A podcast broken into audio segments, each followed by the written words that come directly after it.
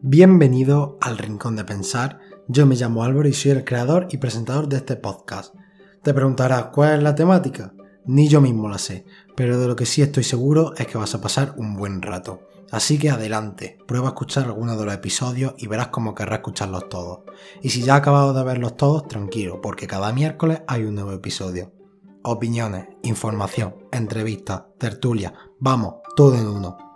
Bienvenido a mi podcast. Bienvenido a tu rincón de pensar.